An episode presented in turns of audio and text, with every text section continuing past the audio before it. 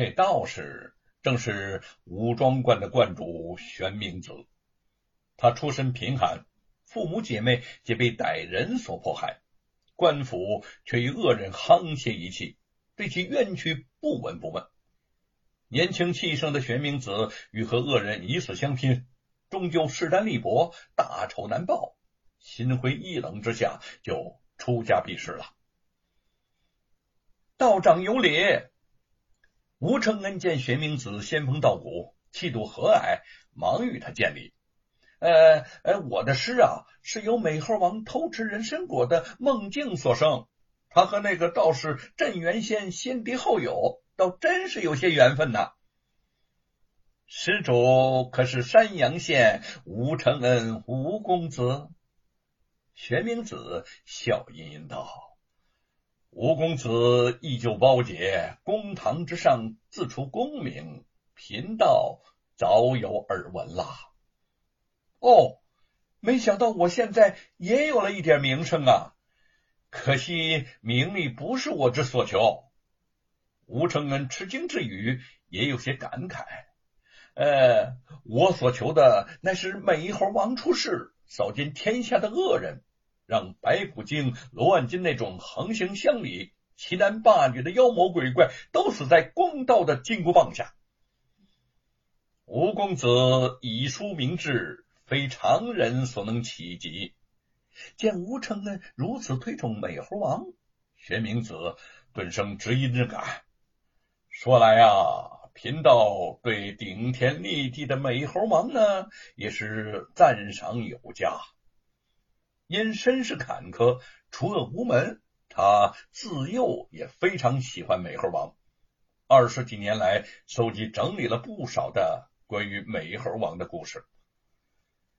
嗯，哎，美猴王是佛家弟子，你却是道。吴承恩疑惑，他何以没有门派之见呢？却没有说出口。玄明子听出他未尽之言，笑道。哈哈哈！哈哈！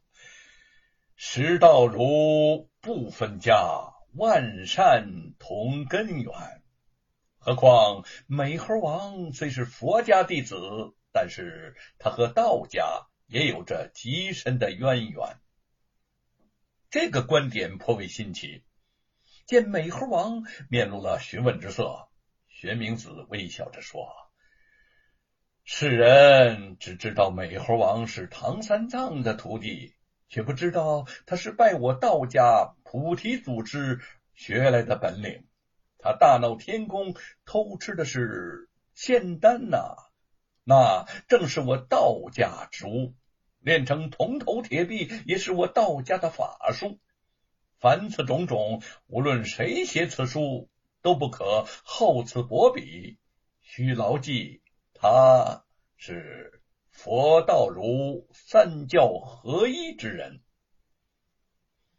这一番话真令吴承恩有拨云推雾之感。不错，美猴王的确应该是佛道儒三教合一之人。如果他的身份仅仅是个和尚，那就流于偏颇了。两人言谈正欢。忽见前方的道路上尘土四起，一行人骑着马，耀武扬威的奔了过来。原来正是贼儿带着众家眷到了。在这种清幽之地见到如此讨厌之人，吴承恩的心中一阵厌烦。你们来这儿干什么呀？贼儿也有些意外，冷嘲热讽的说：“哎呦呦呦呦呦呦！”哟，这不是新郎官吴承恩吗？啊，没想到在这儿能碰上你呀！吴承恩厌烦的把目光投到了人参果树上，贼儿冷笑几声，也不再理他，转向玄冥子，盛气凌人的问：“你啊，呃，你可是这座武庄观的观主玄冥子？”我是山阳县富户罗万金，罗老爷手下的大管家，今天来找你要一样东西。我和罗万金素无往来，不欠他寸草。玄明子见此人气焰熏天，骄纵无礼，淡淡的说：“他找我要什么东西？”贼儿指着枝繁叶茂的人参果树，眼睛里头闪着凶狠恶毒的光芒。我家老爷呀，哈哈哈，要给表兄严嵩严大人建造一座功德堂，需要上好的木材。听说你这座呃道观外有一棵百年奇树人参果树，材质不同一般，最适合建造功德堂了。老爷呢，就特差派我等前来找你砍伐啊！玄明子面色大变，在一旁的吴成早就看不下去了，怒斥道：“贼儿，你们太嚣张了！这是武装观的树，又非你家财产，你们凭什么砍呢？”贼儿用手轻轻的垫了垫马鞭子，有恃无恐的说：“哼，凭什么啊？”凭的就是我家老爷的名望。平日不轻易动怒的玄明子，现在也忍不住了。这棵百年奇树是我师祖当年远涉重洋，从域外移栽过来的。我武庄观历任的观主皆视它为圣物，不要说砍伐，就是折下一根树枝，都不为观规所容啊。尔等若执意作孽，贫道只有一死相拼了。不知好歹的臭道士，你拿死吓唬谁呀？不管这棵树是不是呃是是是什么圣物，我家老爷既然看中了它，他就该是罗家的。贼儿将手一挥，喝令家丁们动手。玄明子和吴承恩马上拦在了树前。想阻止他们，但是对方人多势众，哪儿阻拦得住啊？吴承恩只来得及抓住了一名家丁手中的斧头，头上就被贼儿用斧柄给狠击了一下，昏倒在地了。那只小猴子见吴承恩倒地，从树上跃下来，冲着贼儿扬起了爪子。贼儿的衣服被小猴子给抓破，他自己。却被贼儿一脚给踢开了。玄明子死死的守在人参果树前，几个家丁上前拼命的拉他，他抱着树干不肯松手。那帮家丁们对着玄明子一阵没头没脑的暴打，直到他浑身是血的瘫倒在地上，不省人事为止。贼儿见吴承恩和玄明子都已倒地不醒。